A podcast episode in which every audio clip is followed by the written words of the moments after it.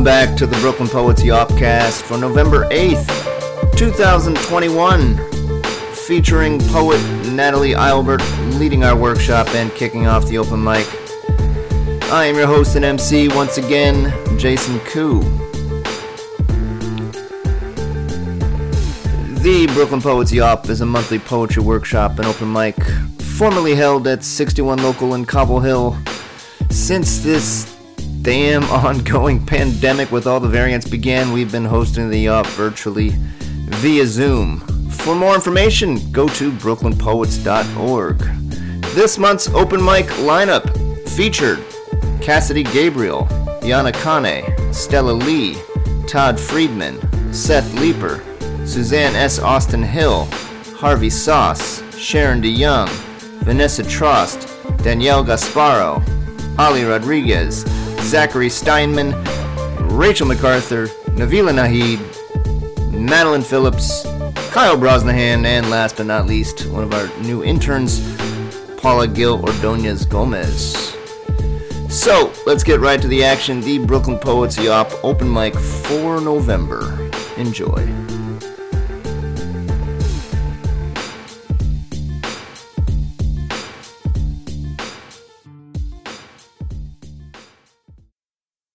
Okay, uh, welcome back everyone to the open mic portion of the event.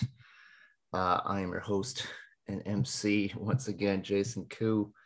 Um, that break took a little longer than I was planning because I had to make myself a second Manhattan to get myself through the second half of this evening and uh, also grab some Pringles. I'm not sure that's the best pairing. but uh, I don't see why we can't have a Pringles and cocktails bar in our future. I mean, someone someone with a lot of money in Brooklyn should open that place, and I'd be glad to drive down from Beacon. I don't. I forget. I don't live in Brooklyn anymore.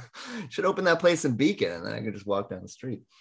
Um, a couple of announcements again before we begin the open mic portion. Uh, some that are specific to the open mic event itself. Um, as many of you know who attend the Yop regularly, we um, vote every month for Poem of the Month.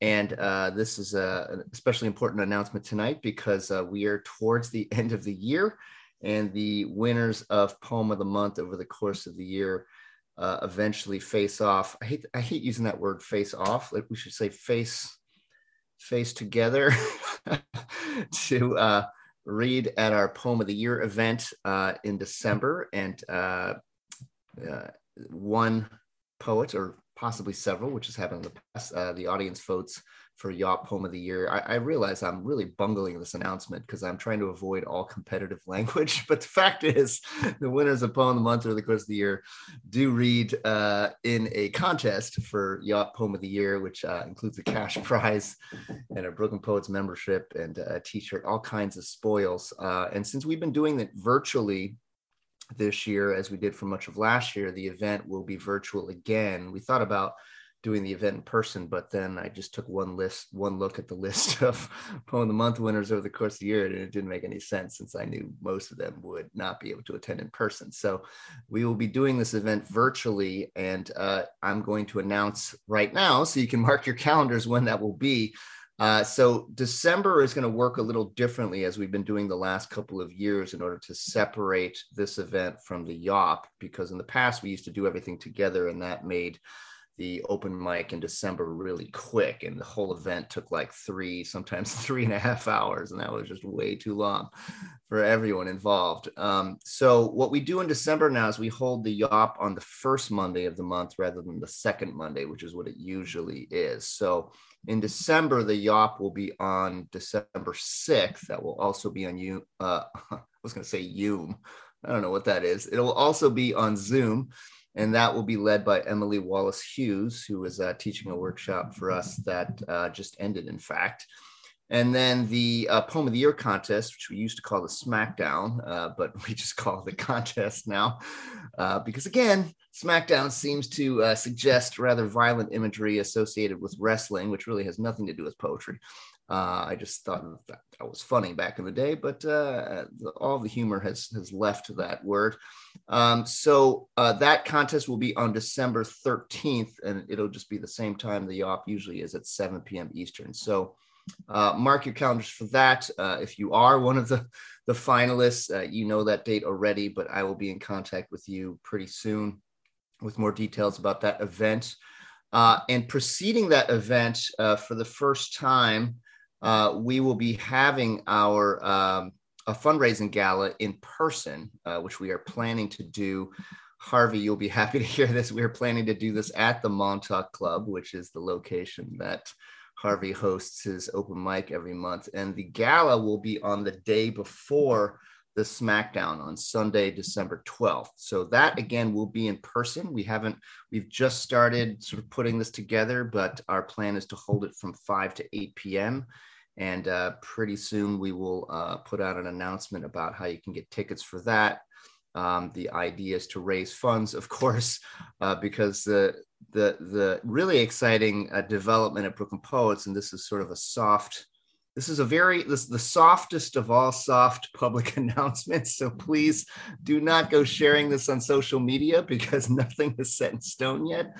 But we are um, in the process of trying to uh, to rent our own brick and mortar space for the very first time, uh, which will be really really cool. Um, uh, but uh, we are not yet at the lease signing stage. We are, in fact, waiting for the the landlord's lawyer to get back from vacation. So this whole process can get underway. It's just i don't know where where the lawyer is but apparently there's no one else in his office that can do this. So we're just kindly waiting for that to, for that vacation to end. But once it does, perhaps uh, Brooklyn Poets will uh, be that much closer to having a space. So this fundraising gala, which is the second time we've done an awards gala, but the first time in person, and the first time it'll really be a gala, which means we'll have like you know drinks and food and general merriment uh, with people that are, of course, fully vaccinated and uh, responsible. Uh, we'll be in a space together and really able to enjoy each other's company. Uh, but the purpose of that will be to um, raise funds for uh, the opening of the space in 2022, which we we hope to do and are excited to do. And if you get a ticket for the gala, you will of course get a ticket for the virtual Poem of the Year contest uh, the very next day on the 13th.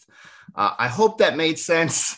I think it did, at least partially. Uh, but again, we will be putting out more announcements about this uh, very soon. But uh, tonight will be the second to last chance to win Poem of the Month and to uh, be part of this lineup for a Poem of the Year. Uh, and then on December 6th, that I believe will be the final spot. Uh, and in fact, I think if we do it that way this year, we'll have 13 readers because what we've done in the past is the December winner of the previous year was like the first winner because we used to do the contest on the same night as the YOP. This is probably way too much information. I think I'm just confusing everyone.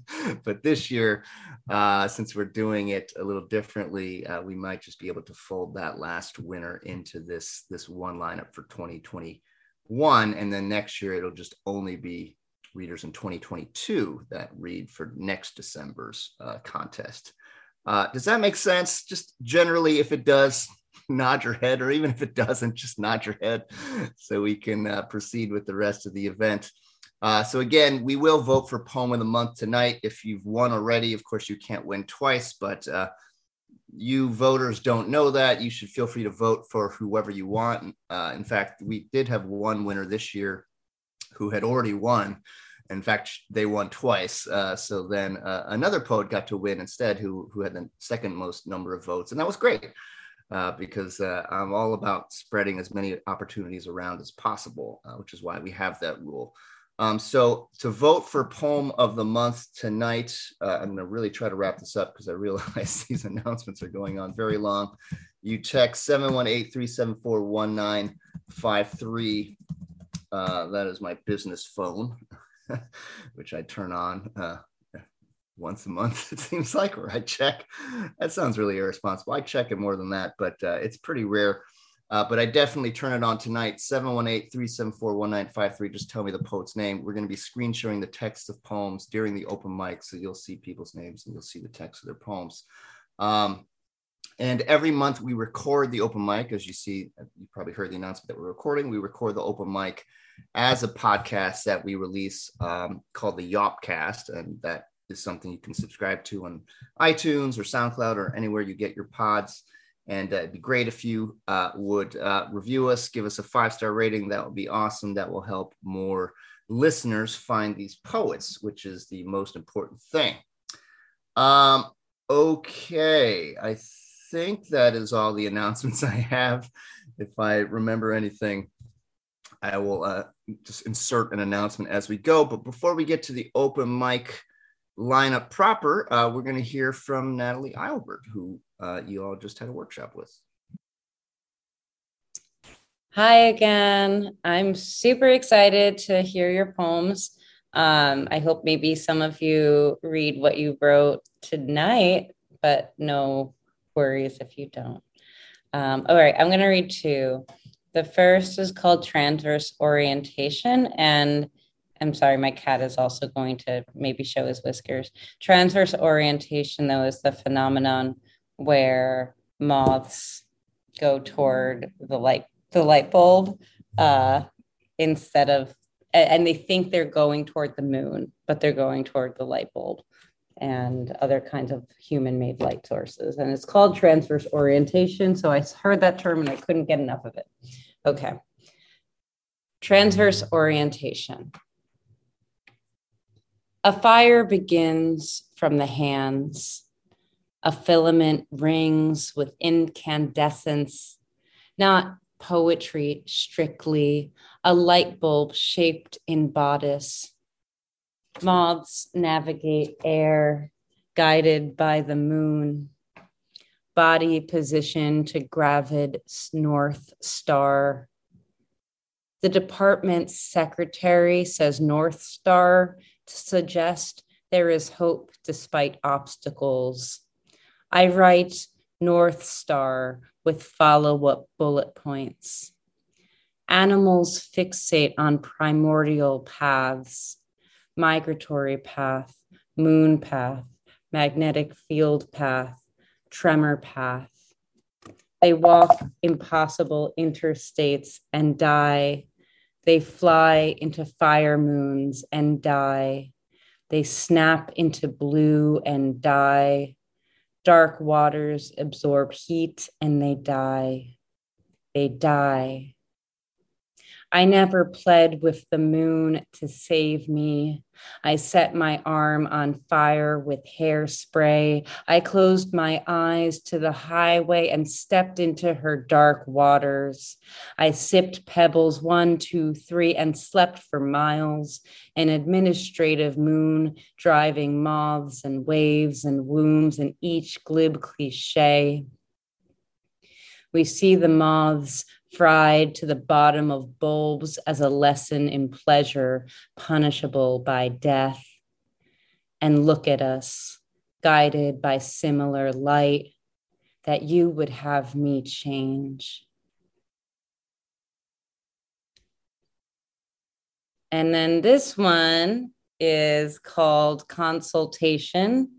Um, and it begins with an epigraph by the great poet Megan Fernandes, where she says, Grace is a word that stings. Consultation. When asked if I've ever attempted or began the process resolved to end my life, the decades past dandelions throw up their heads radiant silence, a type of yellow, her hair. I could mouth off and hit them all with branches torn in a clearly violent way, a likeness to hurricanes, a left rattling subwoofer. Decade of acid rain, decade of smog, of ozone holes and the greenhouse effects definition glaring from the new edition Earth Science textbook. When the stick was a brain that cracked against my head, I tell the story of the highway when I stood in front of it like a cartoon facing real life. The no hands that grabbed me back, the headlights that might not break in time. From the top of the highway on a clear day, you could see the Manhattan skyline that we called the city. Blinking needles, the t- twin towers like rat incisors. I ached to be launched there, but only so I could touch it, pummel the silver line. Nobody was ever around to guard me like a gazelle. I put a thumbprint to the white beef fat congealed in the Folgers can. I pushed down into its sludge. A story in reverse is still a story. It is the sting of hay grass stooped low in the corral. It is AM radio crackling a gray man's voice, hands crack cranking uh, the wheel left as headlights soaked my figure. The panicked cartwheel of the service road opening into a Hess. Green and white candy above us, cold butter finger, a can of Coke, the expressway exhaling beneath us. Her hair, Italian black, radio silence. I held my chin up the whole time. Thank you so much. And I'm super excited to hear everybody. Wow. Thank you, Natalie Eilbert. Uh, what a pleasure. A haunting kind of pleasure to hear your poems again, which you know I love. Um, if you haven't heard Natalie read before, I'm sure uh, you're speechless now because uh, Natalie Eilbert brings the fire. People, she's been doing it for a long time. Uh, so, uh, cold butterfinger, Chill, chilling. Um, okay, yeah, that's, that's all I got. Natalie Eilbert, great poet. Uh, great way to start this hour off. Um, our next reader, we're going to get to the start of the open mic. I feel like uh, every month, Cassidy, Yana, and Stella sign up at the same time. So I'm pretty sure they're reading together again at the start. So, Cassidy Gabriel, uh, you're going to start us off tonight. Hi, everyone. I'm so sorry if I have background noise. I didn't quite make it home from work before Yop started. So I'm gonna I'm gonna Starbucks. But thank you. um, can you hear me okay? Yeah, cool. Live from Starbucks. Live from Starbucks. okay. The end of things begins with legs. Grief in the legs. And so the legs, like mothers, and so our mothers' bodies laid open for everyone to take and thumb and read. Take this, all of you, and lengthen it, while we swirl wine like light to remember choking on fruit, forgetting in circles, a kind of breaking that night, led onto my skirt and lost its insides in your hair, its diaphragm grew quiet against our fingers. It was all an effort to give notice, dutiful in the way that tumors grow, bigger, metastatic, and valiant notice of the end of things. Memory as unforgivable, inexplicable leakage. Forgetful bird, I am asking to be held. Thanks, everyone. Uh, thank you, Cassidy. Always amazing. Uh, I love this form. Uh, and I love the ending of the poem. And uh, I hope that uh, somebody in Starbucks heard the genius of that poem amidst all of the other noise. Uh, okay, well, that was cool. Uh, poet reading from a, a, coffee shop out in the world. Our next reader uh, is uh, another poem of the month winner. Um, Cassie's Poem of the Month winner, as is Yana Kane. Uh, how are you doing, Yana? I am doing fine. Can you hear me? Uh, yes, we can. Okay. Uh, so I, I, I see cats, so this is a cat poem. So hopefully the cats will enjoy it. Black cat. Cat. Feral black cat. No name that I know of, no name that I would presume to bestow. For ten years I have addressed him by his title, cat. Sometimes he comes by for a leisurely visit.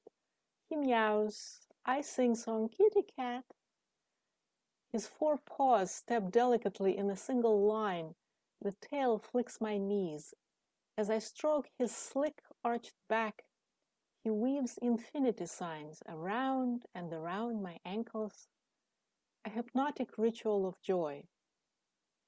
Sometimes he shows up skittish, bristling, not wishing to be touched. He eats the offered food quickly, silently melts into the night, black into black.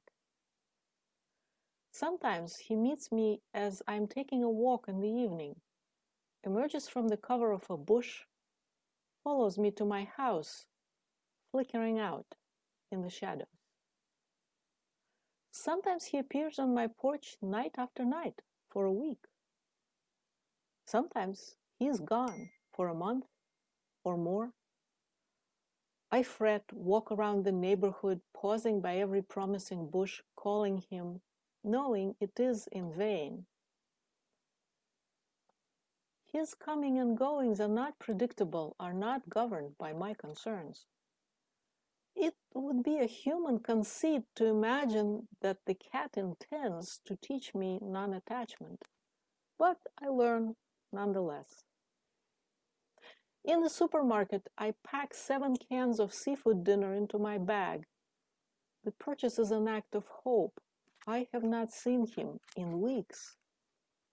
The cashier asks with genuine interest, What kind of cat do you have?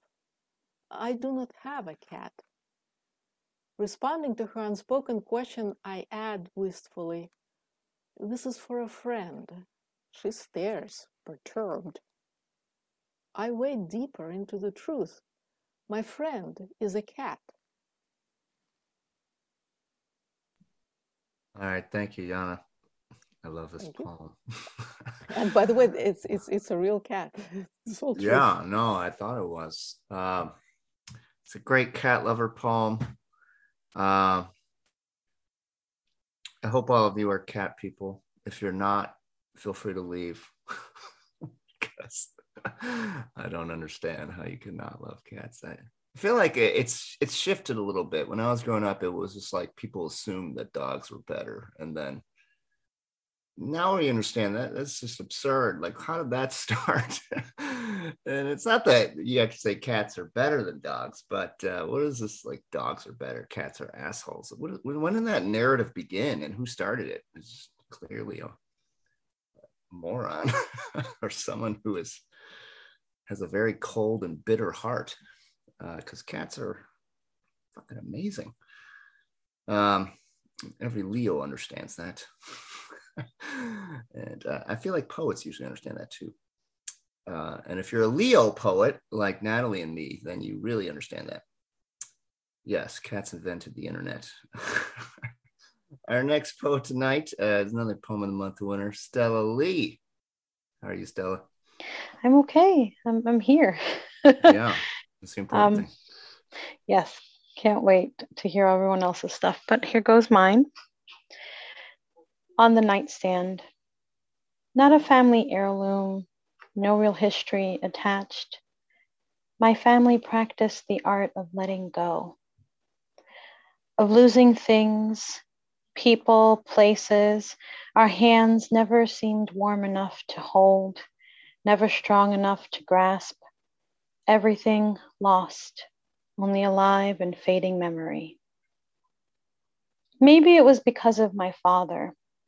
He wasn't allowed to hold on, always pushed farther away, naked on a doorstep in a box, not wanted by family, too young to know homelessness a burden from the belly. He found so many treasures. A lamp sits on my night table. a part of bedrooms since high school. Heavy brass base, molded into soft, bending curves. The heaviness defies its delicate glass shade.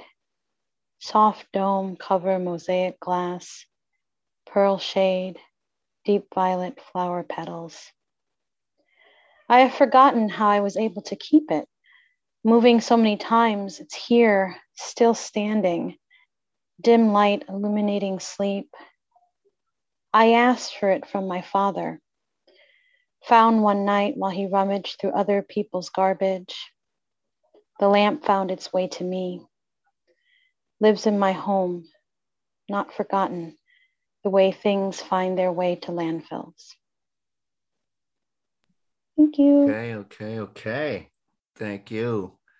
Stella Lee, you're always killing it.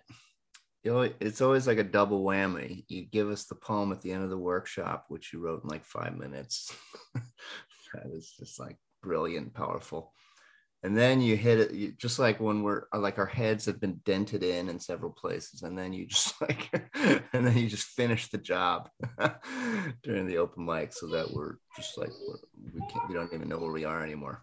You're so uh, kind. Uh, yeah, no, you. well, you're kind. Your, your poems are kind. Uh, they, they make me feel good.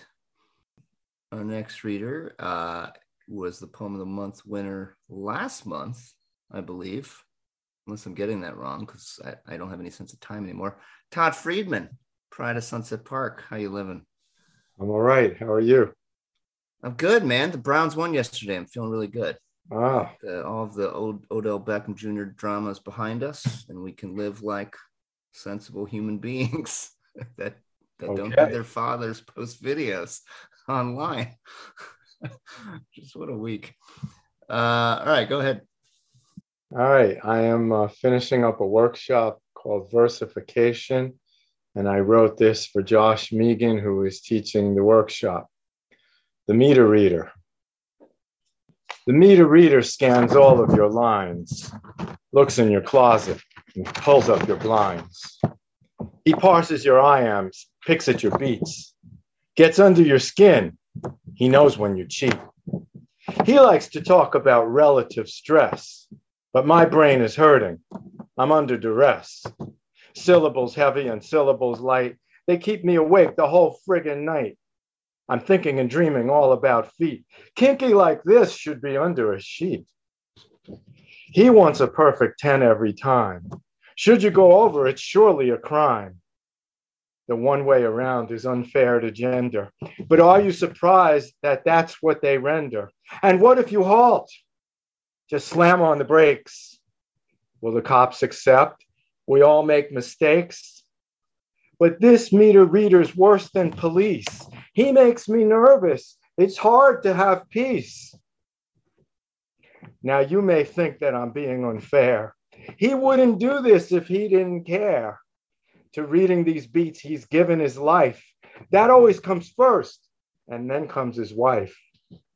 He even gave up a job with Con Ed, just gave up his perks to do this instead. Well, I admit that you do have a point. Someone should tell you the time's out of joint. This meter reader has such a fine ear, it would take you years to hear what he hears. So I get he must be cruel to be kind. I've changed my viewpoint. I really don't mind. Let him parse my iambs, pick at my beats, or say there are parts I need to delete. And for my complaints, I must make amends. I reach out my hand so we can be friends. I think I enjoyed that too much. Uh,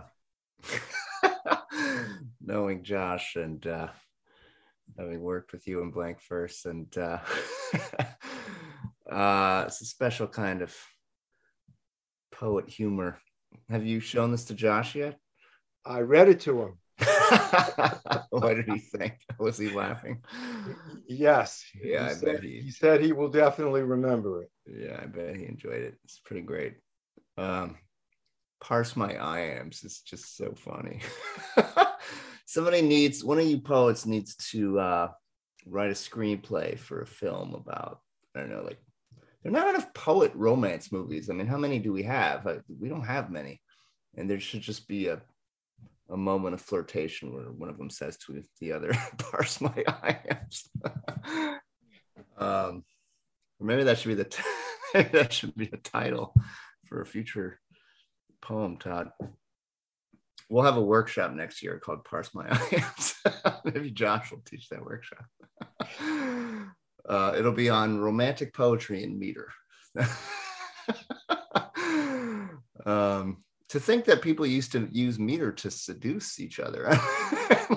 you look at the Renaissance poets, there are some sexy poems, and iambic pentameter. And uh, yeah, that just, I don't think that happens anymore.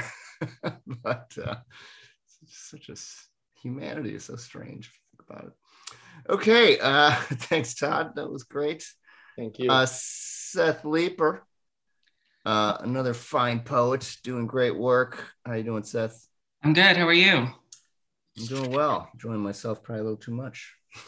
I can't turn it over to you. You can't be mad at that. Uh, well, thank you for the opportunity. I'm loving hearing everyone's poems. This is from um, the collection about my father in space. Um, and I just realized that you can see my pillow, so let's just pretend that that's not there. Anyways, okay, sorry. All right, so this is called We Were Forged from Dead Stars. Somewhere in our collective memory, we recall gravity firing collapsed hydrogen and helium, the fusion of a mass born to burn millennia despite an unsteady core, which is such a relief, knowing we were made to burn imperfect, our beauty predicated on inherent lack, left to build our own foundations, expedient illusion, illusions.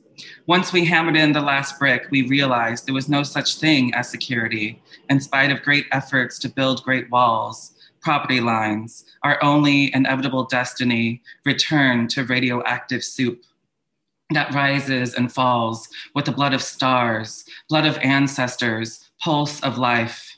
Get ready to cast off your wealth, your skin, your attachments to the void, because in here we're all equal swimmers, churning an effervescent vortex, propelling endlessly forward our children and their children and their children and their children. I'm having an enunciation issue this evening, but thank you. wow, thank you, Seth. that was great. I love this ending. Uh, really surprising and uh, felt inevitable, like all great endings. Uh, and what a title! And I love your pillow. Thanks. um, it's funny what we noticed. Like I wouldn't even have noticed if you hadn't pointed it out. I just thought, well, that's that's background. Yeah. Uh, but uh, you're like, yeah, I'll, your pillow's in the background. okay. Uh, thanks very much, Seth. Thank um, you sad to say Morgan Boyle couldn't join us tonight because uh, if you know Morgan's poems, they're always amazing, always entertaining, and and this looked no different from any of the other poems uh, she shared recently. Uh, so we're gonna just do a slow scroll through and see that that genius we won't get to experience live tonight. Uh, but we are in good hands with our next reader, Suzanne S. Austin Hill. How you hey. doing, Suzanne? How are you? I'm good. Your office is looking well as usual. Oh, thank you. Thank you so much. Uh, glad to be with you all this evening. Uh, this poem is coming from uh, last month's uh, class on the poetic voice by Star Davis, facilitated by Star Davis. And amongst the things that she emphasized, I tried to write something with no punctuation and repetitions. Set in my ways, even tonight, my head aches. Not enough to eat? Breakfast was an oversized mug, the one that says Mrs., of International Delight French vanilla creamer, not Coffee Mate or Nestle or Dunkin', with a hint of coffee. A bowl of Kellogg's Frosted Flakes, not Malt-O-Meal or Great Value or Kroger, with raspberries, any brand, Nobody likes them but me. Lunch was a Nature Valley chewy fruit and nut granola bar, not crunchy or protein or sweet and salty. Tai Chi Monday to Wednesday and Saturday noon to one. Non impact aerobics Friday 11 to noon. I've got to get rid of these five, six COVID pounds that make me feel like I can't breathe. My waist has thickened, a whole handful. After this poetry class, dinner is a salad kit. Let me tell you, I open up one mean bag of salad with a serving, six, not a handful of Triscuit, no olive oil or garlic or tzatziki. I just noticed this noun is singular. October 13th was National M&Ms Day. For dessert, I'll have two or three servings of M&Ms. How many in a serving? About 32. No peanut or peanut butter or caramel. I'll continue the celebration with two bowls. Who cares about the serving size of their most favoritist ice cream of all time? Breyer's natural vanilla ice cream, not French or homemade or carb smart. All the while watching TV, DVR'd old stuff, Judge Judy, and wait for it, not Jeopardy. I look away, face and phone. My husband likes this show. It makes me feel stupid. My questions barely audible. He glances over at me to see if I've heard he got the question correct. Coincidentally, right about the time it's shown on the screen. He goes to bed. If I'm feeling anxious, that's quite common these days, my default coping skill kicks in. Maybe if I stay up long enough, tomorrow won't come too soon. I tell myself, this makes no sense at all, but it's my time.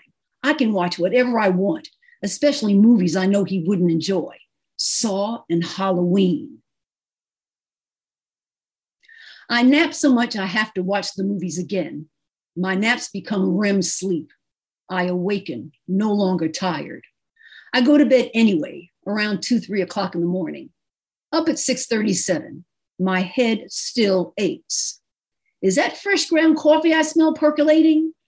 Not instant of any kind. Thank you. Okay, okay.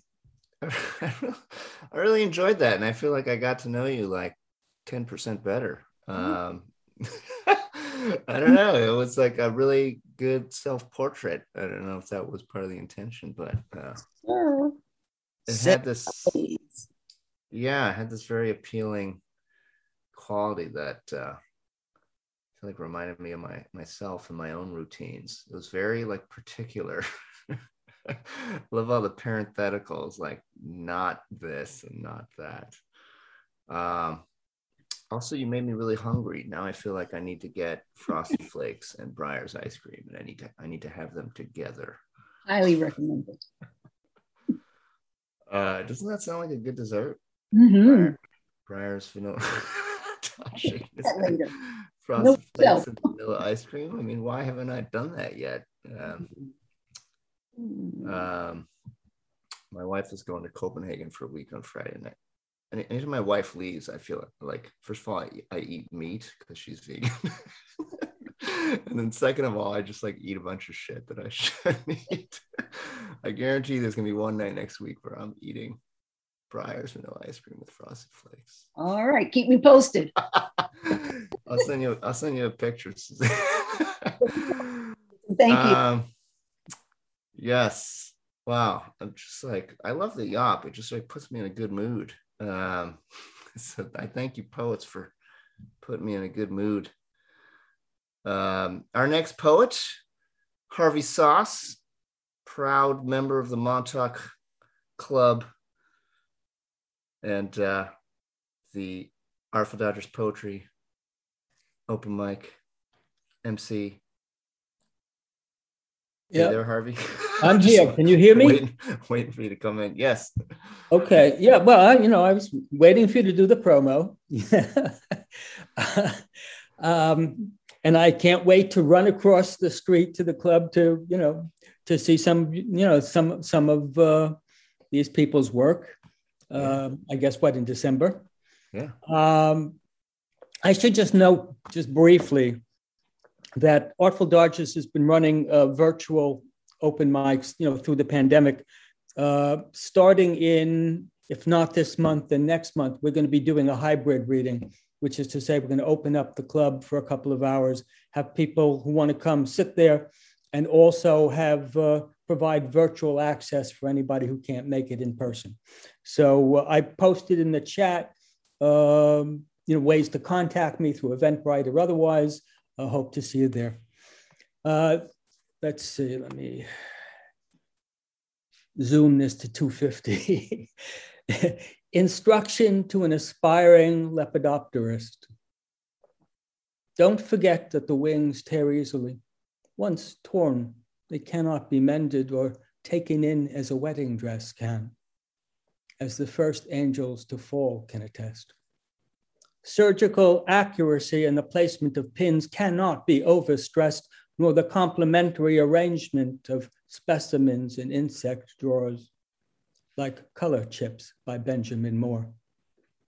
As Khrushchev once said, pounding the table with his shoe, each death affords us an opportunity to further illustrate the superiority of collectivist principles. You have only to look around you. This June bug time of year, the meadows are full of excess, a starburst hovering above each shed chrysalis an uprising matching that of revolution paints gessoed skies by the numbers, monarchs in flight, and more species on the wing. With all that beauty at your disposal, so what if you snatch a few butterflies, cull the sexiest Lolitas from among the painted ladies? Take as your example V. Nabokov a serious collector when not licking the point of his pen, a keen observer of all things optic, optically lepidopterological before it was his turn to be mounted in a collection box. Thank you. All right. Thank you, Harvey. I just, I have to applaud you for that uh, phrase, optically lepidopterological. Yeah. Hey. Nabokov was a great collector of butterflies from the age of nine yes. years old. Yes, I know. I saw that phrase before you read it, and I was wondering if you were going to be able to read that. I've I've made it every other time. I slipped a little this time. Optically lepidopterological. Optically lepidopterological. I like that. There you go. Somebody, you should title a book that optically lepidopterological. This is very pleasing to say. It actually uh, what it is. It cleanses the palate. Yeah. Nabokov, um, yeah, great Lepidopterist. Uh, I'm going to share, I'm trying to remember the, the phrase. Yes, I remember now. Todd, you'll probably remember this. So, embedded in Lolita, there is a two word phrase that is an example of iambic pentameter it's one of my favorite phrases.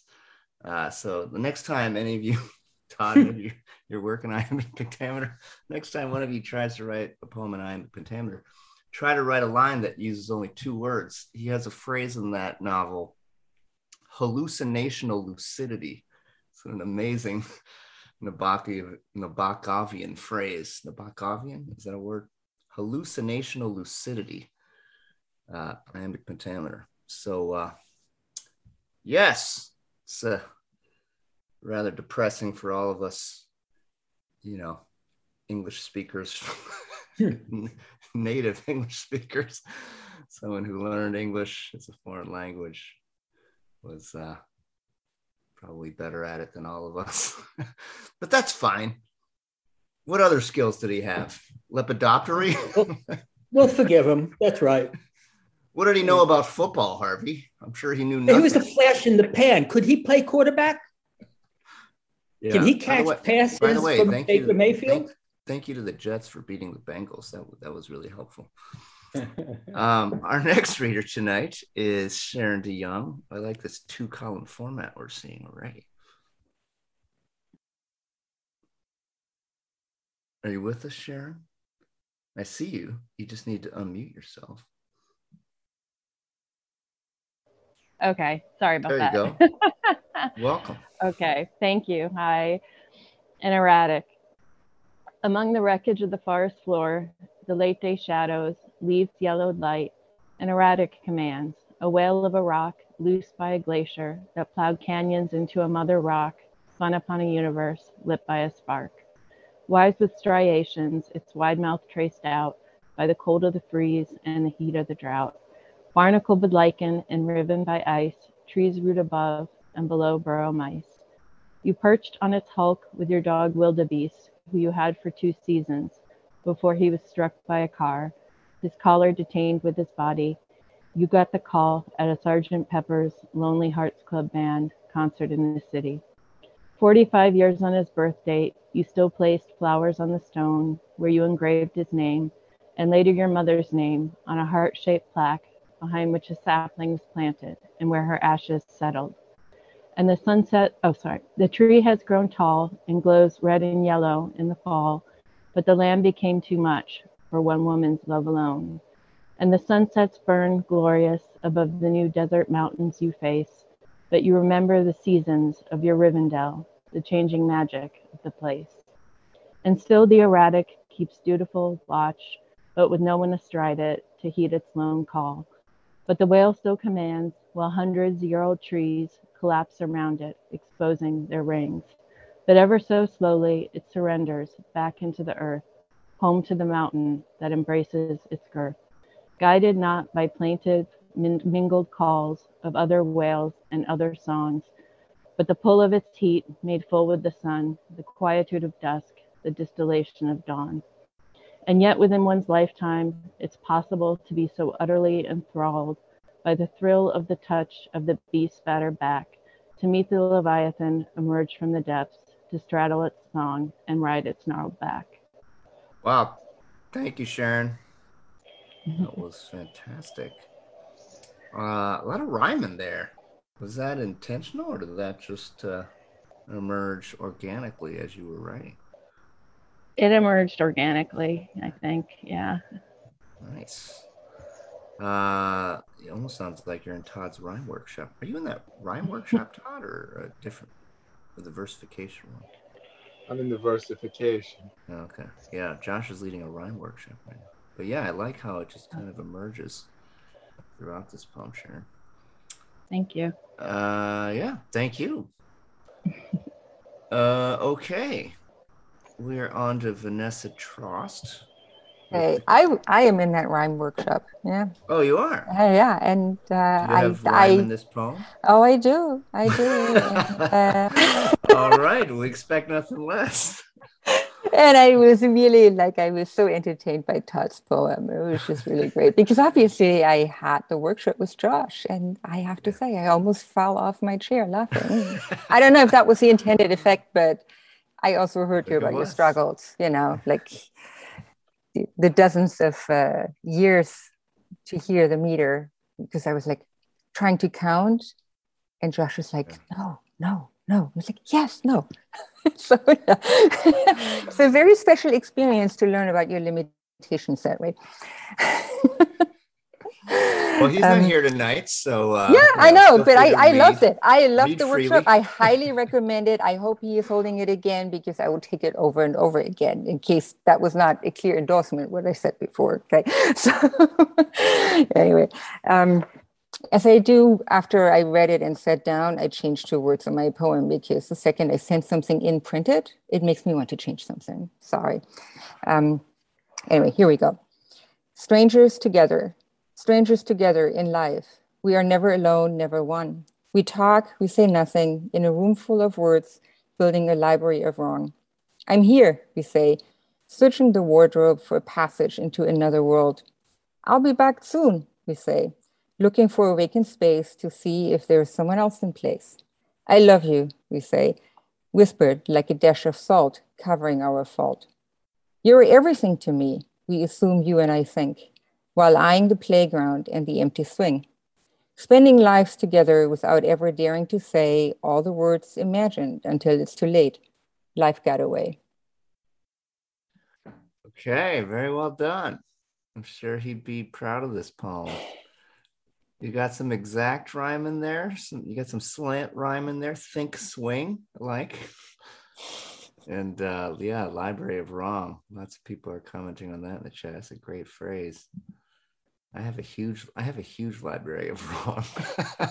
I don't know about you, but my library of wrong is vast. uh, okay, thanks very much, yeah. Vanessa. Thank you. All right, Josh Mehigan, students showing up tonight. Good job, y'all. Our next reader is my uh, fellow poet drinking companion, at least, in, at least in terms of how she documents it in her. I haven't switched beverages though. That's pretty pro. Yeah. What are you drinking tonight? Oh, oh, this is a red Zinfandel. Yeah. and to say and drink. I love the word Zinfandel. I like yeah, I know. Red Zinfandel. Action packed.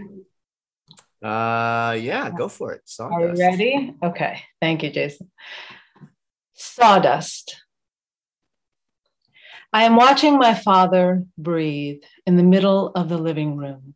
My father is in the middle of the living room, breathing in a bed. I counted to 18 that time. What did you get?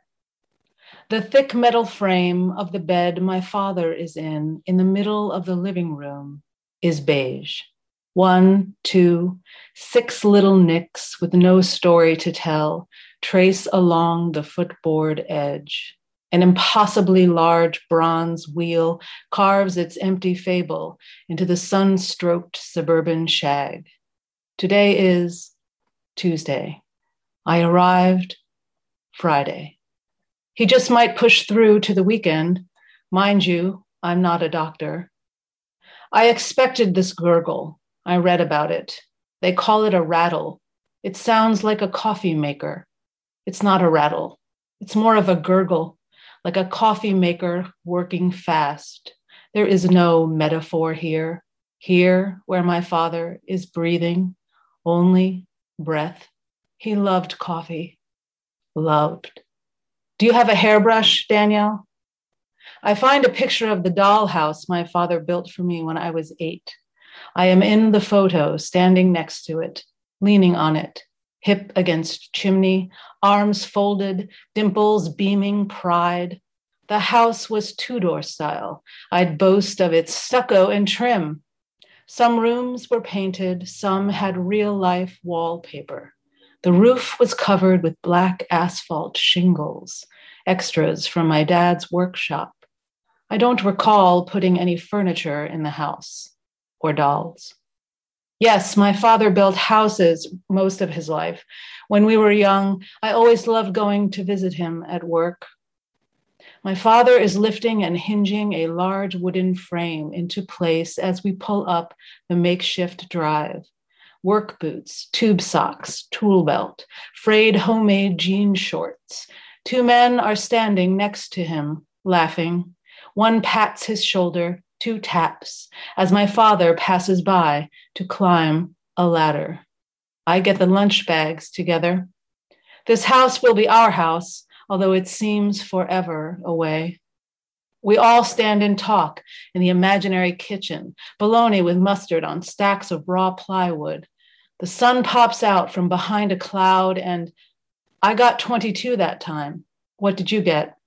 As my father unfastens his thermos cap, always too fast, we laugh, and glimpsing his ritual grimace twist and spill, the same, I don't know, 24, maybe, I breathe in the sawdust. Wow, that was amazing, Danielle. Thank you so much. Oh, thank you for that. Beautiful poem about your father. Yeah. Yeah. How did it feel to write that? Did you write that recently? It took a long time. Um, I finished it recently in the MFA program. Um, thank you. Yeah, it was yeah. it was with hospice, you know, so it was kind of a nod to the capacity to be able to have this. I have lots of other poems that are not as sort of uh well, I don't want to say positive, but yeah. positive, you know, more nostalgically positive because um, we had a lot of fracture in our relationship. But yeah, so it was nice to get the narrative out. Yeah. Yeah, it's really well done. I mean, Thank you. Really carries him, and it, it feels very lived. Like it feels like a lot of years are in this. Thank you, Jason. Um, Means a lot. Yeah. Wow. Thank you. Uh, so moving. We are on to Ali Rodriguez. Are you here tonight, Ali? I think you are. You are.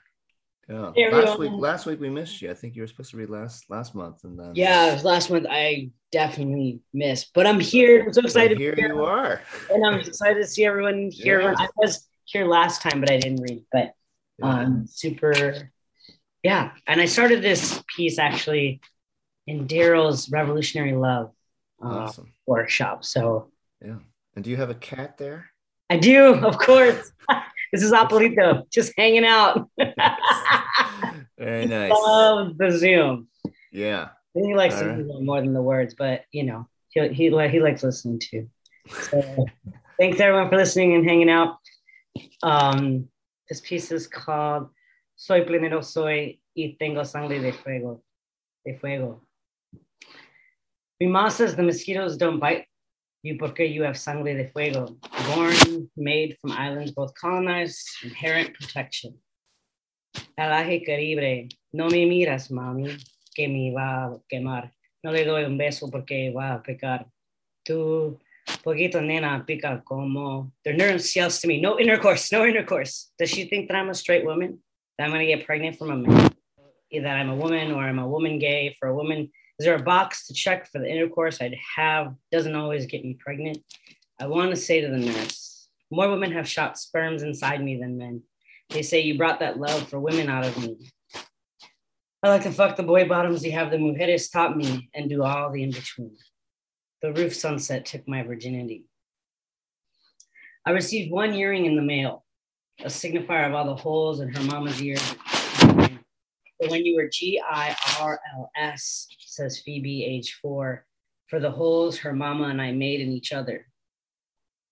Pop, promptly now I drive the earring through an old hole in my ear. Did her mama Amy tell her that the queer midwife is coming in two weeks and five days in the evening, saying release peaks at night is from Chicago? And I immediately felt I could take my pants off in front of her when I met her last year. Not like the first time in front of a doctor. Take off your pants. It took over an hour of coaxing. By the end, they informed me this one, age 12, has been sexually abused. He is sexually active. Neither. I don't know you like that, I say, and things look different in my pants from mis amigues. I'm ashamed. Besides, I'm a kid, 1992, living the gay AIDS 80s. These puppies are dying, mostly all dead, and this is how you get AIDS. One, by taking off my pants. Two, your hands on me. Three, your penis in me, my penis in you, and it doesn't matter what gender you are. Four, body fluids intermixing. I feel my spit, cum, sangre pounding in me. Five, anal sex. This sex is bad and creates AIDS, but oh, it looks like a lot of fun, lots of wrestling, and the first sex I ever saw, and I thought that was the only way to do it. And this is how babies are made. The doctor threatens to get my mom. I quickly take my pants down. The nurse's form asks me what sex I am. I leave it blank. I go back and I write in no thanks. The nurse says to take off my pants. I do not take my, my pants. The queer midwife says, take your pants down. I take my pants down. Her arms, fingers are tattooed and they look like past lovers. She's digging into my cervix and she releases sperms into me. My mom says and asks me, can your new girlfriend get you pregnant? Thanks everyone. Okay, thank you, Holly. That was great. Uh, I love this answer the, to the form. what sex I am, I go back and write in no thanks. Uh, such a classic answer. Um, yeah, great stuff. By the way, was your cat hitting your mic during that reading? I was wondering what Sorry. was causing that sound. he was biting, kicking, and like tapping. So, yeah, all three. So sorry about that. Yes. I hope it was. I hope it was uh, audible. Yeah, you wanted, you wanted to be part of the recording. All right, podcast star. we heard you. All right, thank you, Ali. um, our next reader is, uh, I believe, a Yawp debuter. Let me go back to the beginning. Are you with us, Zachary? Hi, I'm here. Can you hear me? Yes. Uh, do you have your camera on, or do you not want to, your camera enabled? Uh, no, I, would rather not have it on. Okay, no problem right. at all. Absolutely not a problem. Go ahead. Okay. Um, sorry, one second.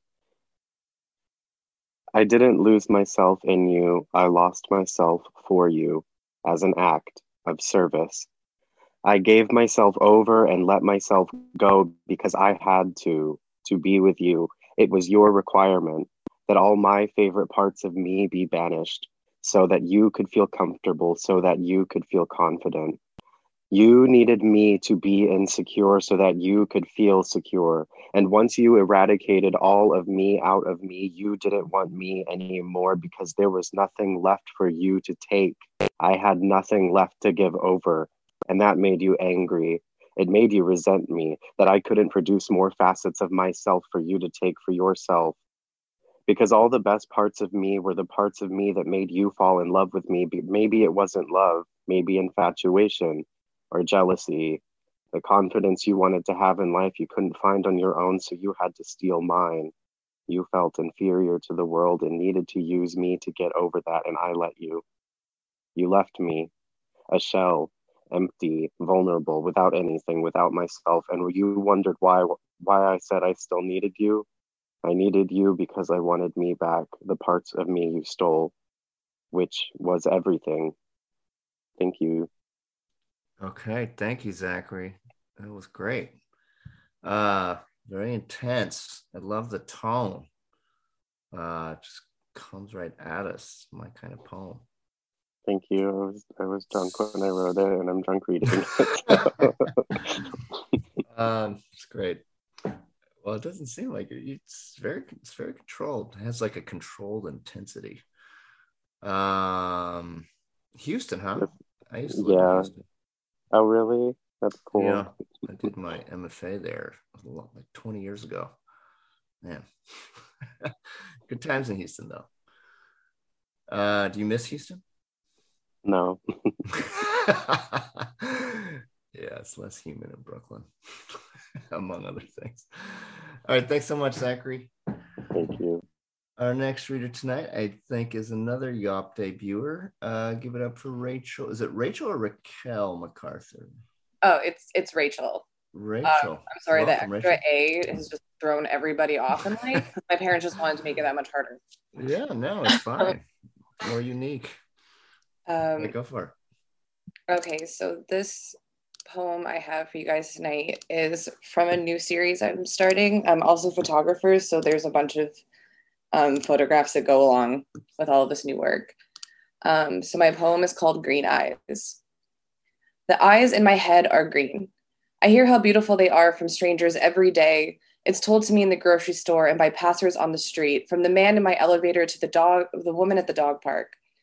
I am told they are emeralds, shining bright and seducing bugs drawn to light, to have unique color like no color exists, that it's like nothing they've ever seen in a face before.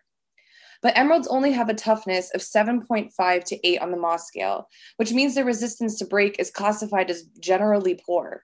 If they have no visible cracks, then they are considered flawless and can only be gemstones if they have a high degree of transparency.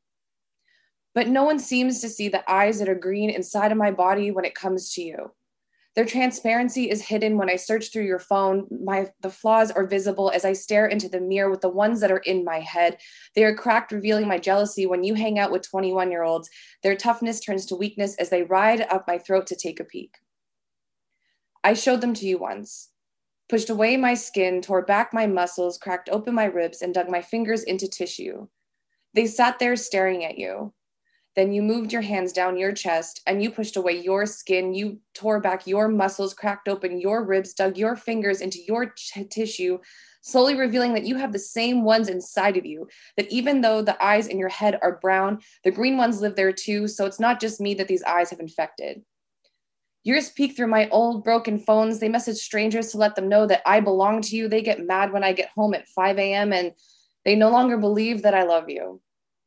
So now we are stuck with emerald eyes in our bodies, trying to be classified as flawless, to stay resistant so we aren't considered poor, to hide all the cracks inside of our bones, to no longer be transparent. We stitch ourselves up and hide these eyes until our patterns repeat again. hoping they disappear because we are apart. But mine still linger, feeling jealous of stitches that your body has and mine does not. Thank you. Oh, thank you, Rachel. That was great. Thank I feel you. like your poem and uh, um, Zachary's. Oh, sorry, Zachary. I'd already forgotten your name. They they really went well together. They both have this like incredible intensity. Sounds like we're going Uh, through the same thing. Yeah, maybe maybe y'all should talk after yeah, the connect. Yeah, there's some uh, some uh, some rage simmering under the surface. Uh, but great, I love it. I love it. There's the direct, uh, in your face tone. Yeah, every line. Um, okay, yeah, I'd love to see the photo. You said you're a photographer too. They're Yeah, um, I'm a photographer too, and uh, I realized after I probably should have put the photo in the thing that I submitted. Um, but I made a green-eyed monster forest, a mini forest. I build little sets Wow. and stuff. My website's on here. cool. Um, I'm taking a break from Instagram, but if There you guys want to check out my work, there's my website. Okay. Oh, I didn't see this. This work is a collection of poems and photographs after leaving a toxic relationship and finding a way to heal. Good for you. Thank you. All right, people, check out that website. Thanks very much, Rachel. Thank you. Thanks for listening. Our next poet is Navila Nahid. We've heard uh, from Navila last couple months. Excited to have you back. Thank you. Thank you, everyone. Um, this piece is called Harvest. The poison of your martyrdom softly rots the tree, tr- the tree roots of our descent, and I have become the harvest, the cancer collect of your sacrifice. An expectation of bravery, I am to eschew the preserver and wrap myself in the spoils of you, gather charity to self immolate. No, I want the slow suffering of life, the wrinkles of mortality. I will not be the echo of your suicide. Thank you. Damn. All right. Thank you, Navila. this, this has been like a trifecta of like simmering intensity. I love these last three poems. They went really well together. Uh, y'all three of you should talk. I don't know. Maybe should, I should put you in a breakout room or something. Um, can confer. Um, okay. Wow. We are ending on a high note. I think we're getting close to the end. Thank you, Navila. Uh, yes, and Arthur can't be here. Arthur, so Arthur had workshop tonight for the mentorship program. Didn't, didn't somehow didn't remember that. Signed up for the op, sent us a poem, everything, and then today, like an hour before, he's like, "Oh shit, I have workshop." Sorry. So uh, we will not be hearing from this poet, who most of you know. We will be hearing from Madeline Phillips, fantastic poet, Instagram queen, among other things, many talents. Madeline. um one of them i will add is that when you were talking about uh parse my iambs i have totally written sonnets to seduce people like like two years ago i don't it know work? if they're very good yeah um It works? i mean All right, good for you. like we were already on a first date so it was just like but you um, wrote the sonnet on the date? no after the date? like it was or like yeah uh or we had like a date that was like i don't know if this is a date and then it was like okay now we have a Mhm. definite date but i wrote about like Okay. the wine and the glitter in the bar and um Okay. But one of them i forgot it was a 13 line i like forgot in my like feelings i forgot like a 14th line and i was like this isn't even a sonnet or it's like a special um yeah i don't know if they're any good though but they were fun uh Okay. would definitely They take that fun. class Yeah. Well, Um, you should say parse my iambs to somebody next time. okay, say this that none of- looks cool though. None of those Um, seductions lasted very long so i don't know if it's effective. Do like they ever? do they ever? All right uh i wrote this in emily wallace hughes workshop that just ended. So very excited for her workshop um next month and loved this one tonight with the news. Um all right this is full moon prayer for the apocalypse. Maiden mother crone change my body shift my bones like tectonic plates. I want to make space for this next phase. Take what you need some hair, my teeth, best boobs, make me milk red and moonful. I want to feed someone else when I eat. I want my insides to swim and kick until I am sick. I want to catch up with the climate, raise my temperature, throw off my balance, make me beg for water, and then collapse my veins like riverbanks after a flood. Pollute my thoughts until my vision blurs, make the weather even more unbearable. Laughter, tears, then nothing and nothing and nothing and numb between my legs, so numb I erupt without warning like an underwater volcano. And when people ask why I am screaming, I want to tell them I ate an apple core, chewed a cherry pit, swallowed an unskinned orange, whole, and now I am growing a tree inside me. Oh, rip me open with your roots. I want to ooze and scream until I am hoarse, stretched, sagging, scared, and empty, wondering why I wanted to make this soft and curious monster, eyes too big for its body, head a geode hiding four rows of teeth, its landscape uncertain as my own. Nothing it says makes sense. I can hear the harmonic tremor of its organs working when I hold it in my hands. I do not want this, but I want I want, but I want to be gnawed, kneaded until I am raw and bleeding, unable to recognize myself. Okay, wow. That was, I don't know, that was hot. That's all. That was great. This soft and curious monster. I think Natalie commented on that as well. It was a great phrase uh, wow, just these poems the last 10 minutes or so, this rising intensity. All the rage is coming out. yeah.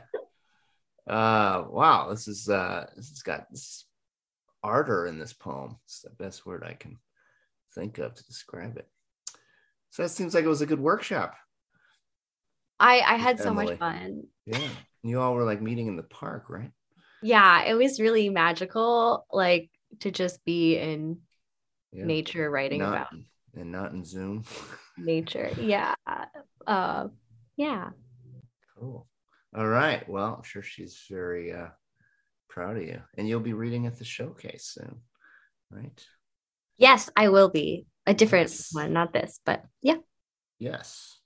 So, by the way, everyone, uh, I didn't announce this yet because uh, we haven't announced it yet organizationally, but our fall workshop showcase will be on Monday, November 29th. So uh, Madeline will be reading with uh, some other students as well who took our fall workshops. I, I don't believe Kyle is here. Is Kyle here, Joe? I am looking right now, but I haven't. Oh, he is. Oh, wait. Now. Yeah, he is. He is. He is. He is. Hold Yay. On. Mr. Brosnahan. I am converting you.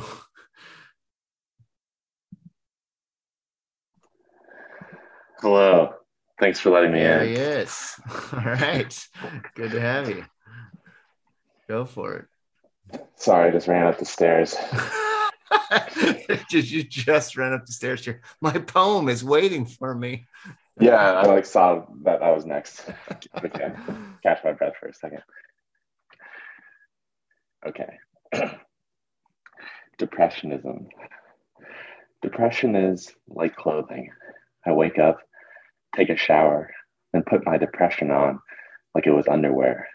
But at night, when I get home from work, I return to my room, ready myself for sleep, take off my sweaty shirt, take off my dirty shorts, but my depression does not fall from me. No, maybe depression is not like clothes at all. Maybe depression is like a tattoo you got when you were young, beautiful, and stupid. Now it's there on your face forever. Or depression is like a song that never ends. Sometimes love can quiet the song, but love too often implodes, and the terrible, idiotic song returns crescendoed. Yes and no. Depression falls from above like a great waterfall, and I am strapped to a stone underneath its pouring.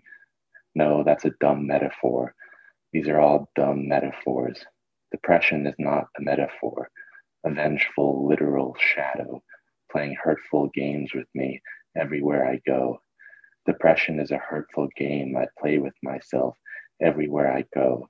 Yes, depression is repetitive, depressingly so. It grows in a spiral, a magical evil beam planted in my head, bursting forth with terrible speed, crooked and dark green towards the heavens, extinguishing the sun. Yes, even now I am balancing this giant stock on my head, tottering. Writing this poem may have been a mistake. I don't know. I can't tell what a poem is for anymore or why I write them. I just do. Okay, thanks, Kyle. I'm glad you made it upstairs for that because that was great. Uh, oh, it's Thank funny, you. funny, but also moving as your work usually is. Um, great poem about depression. Um, Kyle is a one of the you were a co-winner of Yawp Poem of the Year, yes, two years ago. Um, so I just thought I it's Constantine. so uh, he is should be an inspiration to all of you, who uh, especially those of you that will be uh, competing for Poem of the Year. Um, yeah, I thought I had more to say, but I don't. But thank you, Kyle. It's great as usual. Um, we are getting close to the end, and I believe Paula is the last reader because, yes, well, we will see after I scroll down. but uh, Paula Gil Ordonez Gomez, uh, one of our uh, new interns, doing some great work for us, especially if, uh, if you've gotten a membership recently. You've probably heard from Paula. Um, so welcome Paula to our Yawp. This is her first time reading for the open mic, so give her a warm digital welcome. Hi, everyone. It's been so great listening to all of your poems tonight. Joyous. When we awoke Sunday morning, dark water had turned sparkling, cradled by shore. Eight of us sprawled in sand and sunlight sweat, trickling down backs, swaddled in cotton pullovers, racing to the tide, skipped copper colored rocks, wading legs into autumn water, shrieking as toes numbed. Now, when I try to think of my happy place, I'll think of here birthday girl proclaimed, making pretend that today could last. Thank you. Okay, thanks very much. I'm sorry it ended so quickly. I was I really enjoyed that. I was hoping it would just keep going. Um beautiful poem, Paula. So I guess that is the end because I'm scrolling. Uh we thought we were gonna hear from Celeste as well tonight, but Celeste I had to back out uh, because of illness. Uh, but uh, that is the conclusion of our open mic uh, for November. Again, uh, we would love it if you would vote for Poem of the Month. And again, this is one of the final spots for Poem of the Year. Uh, so to backtrack, we'll just go back through the document so you can see people's names. So sorry, that was Paula Gil Ordonez Gomez, who we just heard from, Joyous. Before that, we heard from Kyle Brosnahan, Depressionism. Kyle Seamus Brosnahan, sometimes known as Bandito. Uh, before Kyle, we heard from Madeline Phillips. Before that, there was no Arthur Russell. Navila Nahid. Before Navila, we heard from Rachel MacArthur. Before Rachel, we heard from Zachary Steinman. Before that, Ali Rodriguez. Before Ali, we heard from Danielle Gasparo. Before that, Vanessa Trost. Before Vanessa, Sharon DeYoung. Before Sharon, Harvey Sauce.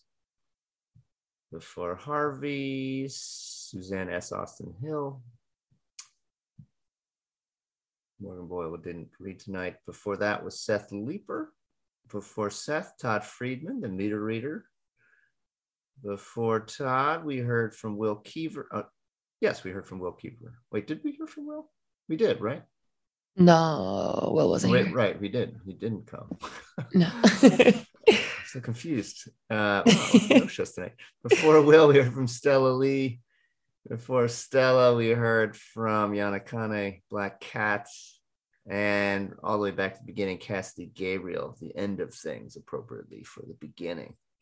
Okay, uh, again, to vote for Poem of the Month for November, text me at 718 374 1953. Uh, 718-374-1953. Just vote once, please. Give me the poet's name. That's all it takes. Uh, again, a couple of announcements before we go. Next Wednesday, November 17th. Let me stop screen sharing. Uh, the Brooklyn Poets reading series is back on Zoom, 6:30 p.m. Eastern, a little earlier than usual. Uh, again, it's free and open to the public. That's going to be a great reading. Tracy Fuad, Simone Carney, and Ross Gay. Man, I've been trying to get Ross Gay to read for our reading series. I feel like for like five years, and uh, finally, finally, we made it happen. The dude is popular, and of course, he's got another reading the same night. So it's like this is the only way we can make it happen. But November seventeenth, six thirty p.m. sharp, and it'll pretty much end at seven thirty p.m. sharp because he has to go at seven thirty. So you only got to be on there for an hour. It's free. Uh, look for that on our website under events or follow us on social media. We've already uh, posted the information for that. And then on November 21st, which is a Sunday, the Sunday before Thanksgiving, uh, the last craft lab of the year with Jay Deshpande from 4 to 7 p.m. Eastern Time, also on Zoom.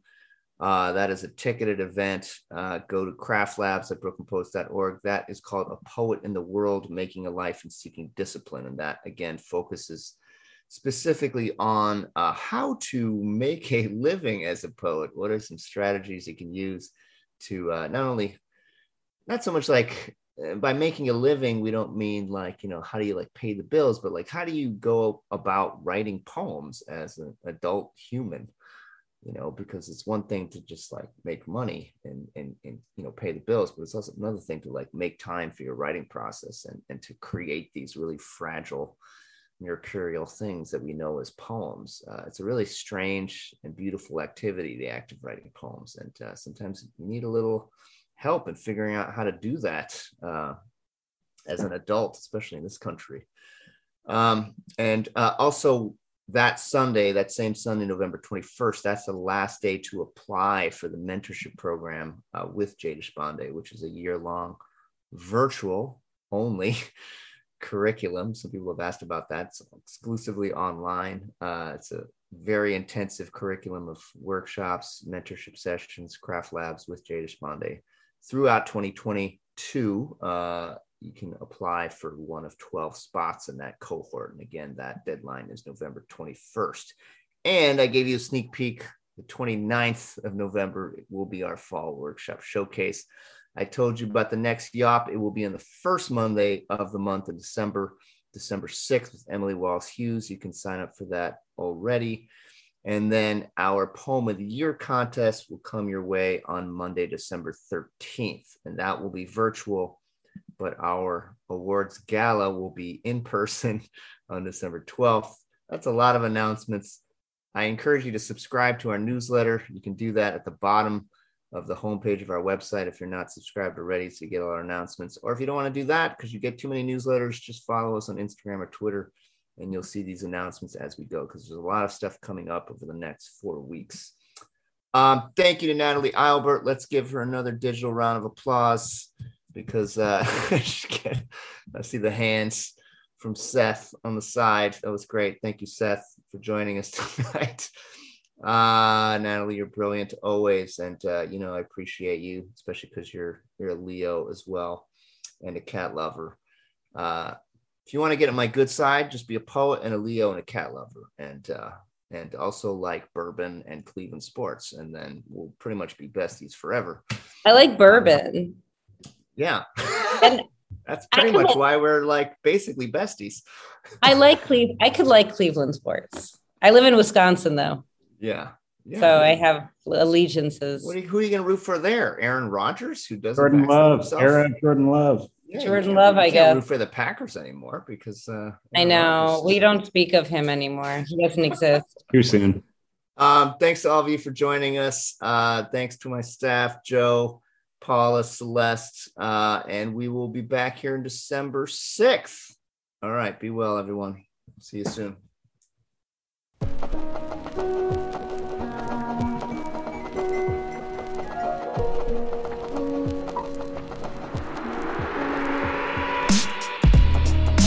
There you have it.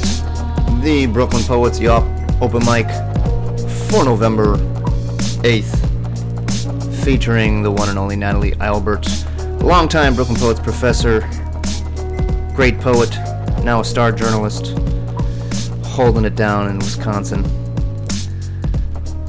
Congrats to Madeline Phillips, who has claimed the 12th and final spot in our Yawp Poem of the Year contest for her award winning poem in November, which was called Full Moon Prayer for the Apocalypse. If you wonder why I'm making these announcements so slowly, it's because I'm looking things up as we go.